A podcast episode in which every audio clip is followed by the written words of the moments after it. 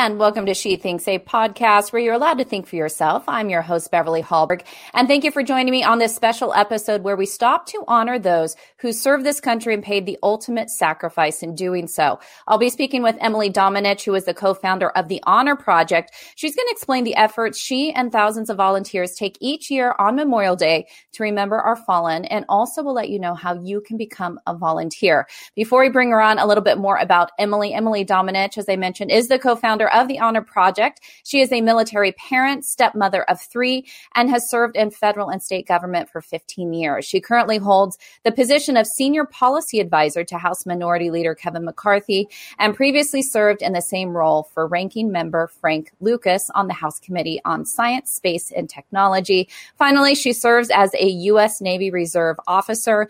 Emily, thank you for joining us and thank you so much for your service as well. Thank you so much for having me. I'm, I'm really excited to be here. And so this is a wonderful project. Again, it's called the Honor Project. This is something that you do on Memorial Day. Before we get into all the details of that and how people can get involved, this is part of the Travis Manion Foundation. I was hoping you could give us some information, first of all, on the foundation.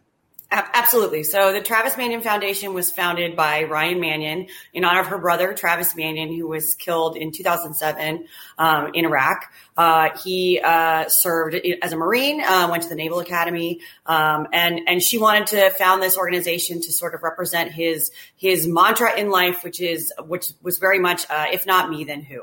Um, he wanted to honor service of many people who sacrificed, to give Gold Star families a place to reconnect with the veteran community, and to give veterans an opportunity to serve in their community. So one of the things I love about the Travis Manion Foundation, which is why I connected with them on the Honor Project, was that they have an incredible network of volunteers, veterans, Gold Star families, people who want to just serve other veterans, and they are, have chapters all across the country, and they do incredible service projects um, and and community outreach projects. Um, re- really, really everywhere. So if you are interested in getting involved in serving with veterans or you're a veteran yourself or a member of a Gold Star family, I really could not recommend an organization higher than them. I think they do a fantastic job of helping folks find community and connection, um, especially when they've gone through loss. It's, it's really, really incredible. And Ryan is a wonderful person.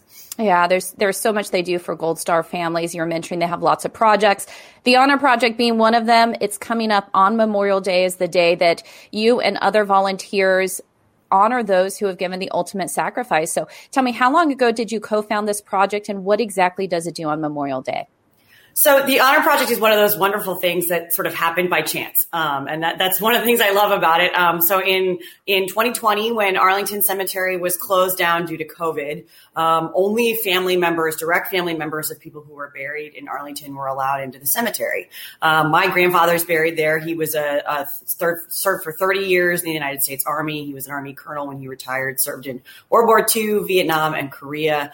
Um, and I visit his grave every year on Memorial Day and Veterans Day. And I, I, because I knew that so many people, particularly on Memorial Day, you see a lot of folks who come in who are visiting their battle buddies, who people they served with, who were killed in action.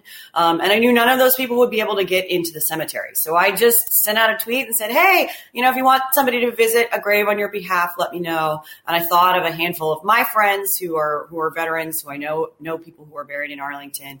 Um, and I thought I'd get a handful of responses. And over the course of the day, I had probably thousands. Um, I think I've, I visited um, just shy of 70 graves while I was in Arlington that day. Um, but the interest really was not just people who couldn't get in because they were not family members, but frankly, people from all over the country who have relatives buried at Arlington. There's thousands and thousands of graves at Arlington Cemetery. Um, and most people can't afford to travel there every year on Memorial Day. So I knew after that first year, I knew that this was a project that had, would have meaning to people long past the COVID lockdowns that kept people out of the cemetery that first year. Um, so I had a good friend who was on the board of the Travis Manion Foundation and I knew about their work already. And I knew they had this incredible network of national volunteers and they were the perfect partner to work on with this project. So last year we worked together. Travis Manion helped find volunteers. They helped host, um, a whole group of people at Arlington Cemetery, and we had, I think, 300 volunteers, and we visited 4,000 graves last year. Um, wow. So really incredible growth from just one person running around with no plan. Um, I, I, I, was just thrilled to see how well we did last year, and we're doing the same thing again this year. Um, so we'll have several hundred volunteers at Arlington Cemetery, um, but we're also expanding to six other sites around the country um, to military cemeteries that host similar fallen service members um, to do the same thing. So there will be projects in Jacksonville, Colorado, California.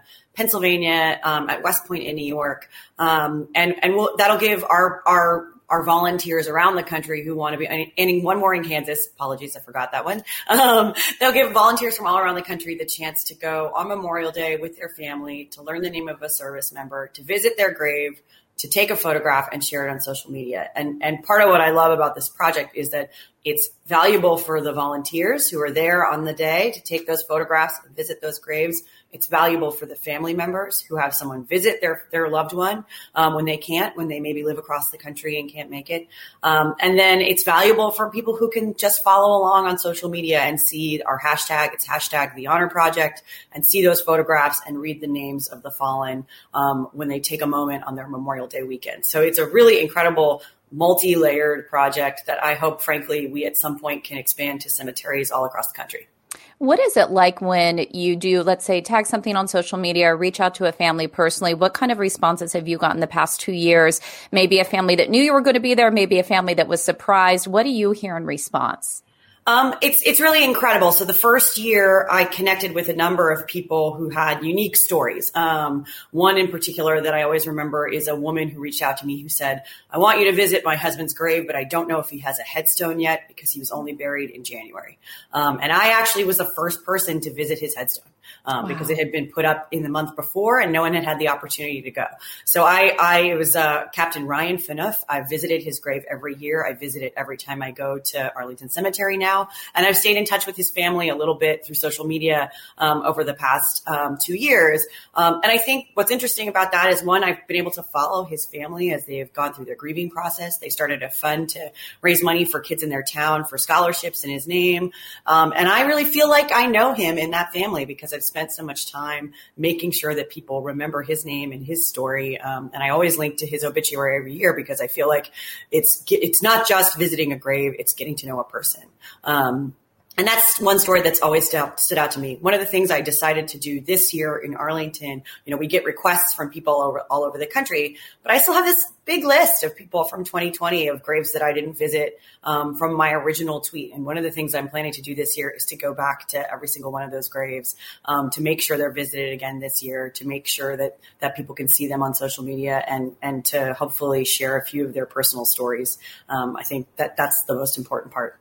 And I know you said that you started doing this because you wanted to visit your grandfather and it just built from there. What has it meant to you? Or when you talk to other volunteers who've decided to do this, what does it mean to actually not just remember those lives lost, but get to know them, get to know their families? Does it make you think about this country in a different way? What value does it bring? So I'd say two things. One, I think it's reminded me that most Americans, despite everything we hear on social media and on the news and, and, and the things that make the world seem like a dark place, most Americans really truly want to honor their the service member, the people who serve, to honor the people who wear the uniform, and to show that respect and honor in some way. But the truth of it is, most Americans don't know how. I mean, only one percent of Americans serve in the United States military. It's a it's a very very small community in a big country, and I think you typically see, particularly on Memorial Day, when everyone knows this is about those who are killed in battle.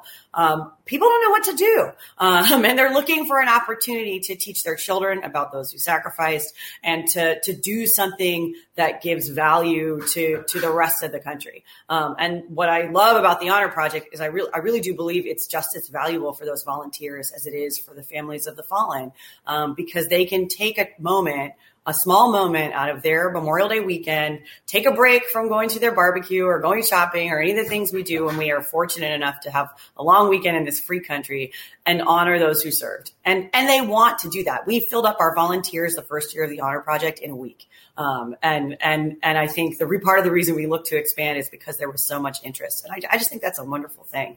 Um, the other thing I would say is no, nothing is too small. Um, you know, it may, it may seem like a really small thing to go volunteer on something like this and spend two hours on Memorial Day in a cemetery, but it means an immense amount to the Gold Star families and service yeah. members. That was last year was truly the most moving thing to me. To on Memorial Day, we had had volunteers in the cemetery all weekend, and on Memorial Day, we met got to meet with some of the families of the graves we had visited, and they they expressed such gratitude because they said we walked up to this grave and we saw the flag plaque left by your volunteers and we knew someone had already been there. And like, that's incredible. You can't beat that. yeah.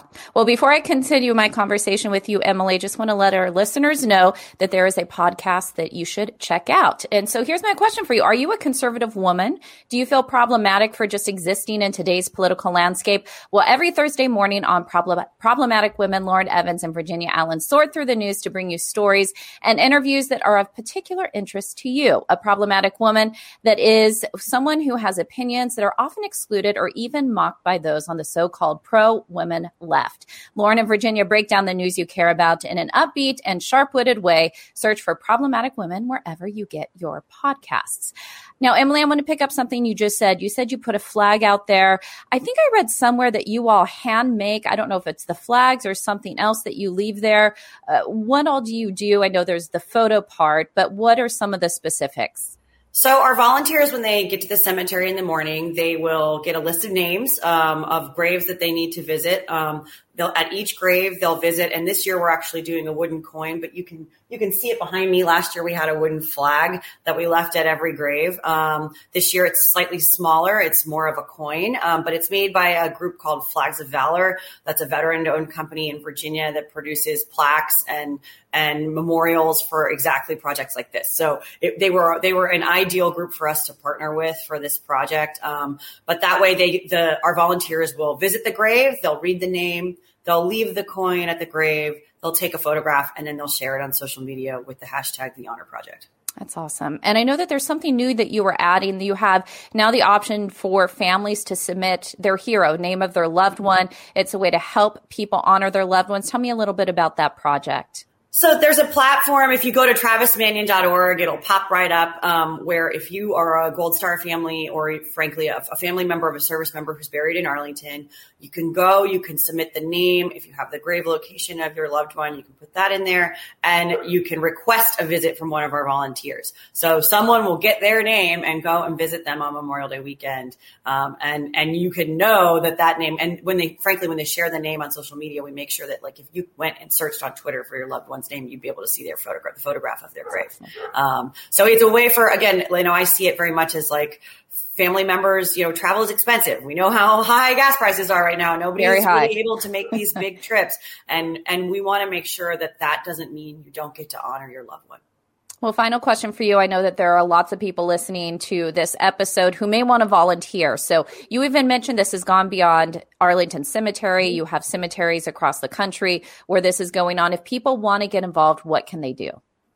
Uh, so they should go to travismanion.org. You'll see a pop up for the Honor Project when you get to the website. Um, and then you can put in your zip code and it'll actually tell you which projects are closest to your home.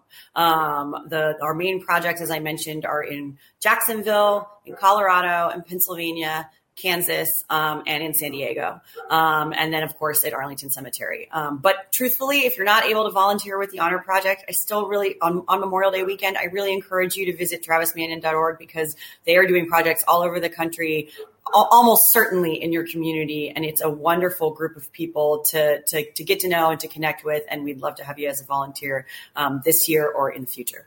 All right. Well, Emily Domenech with the Honor Project, we so appreciate all that you do to honor our heroes. And also thank you so much for joining us on She Thinks. Thank you so much for having me.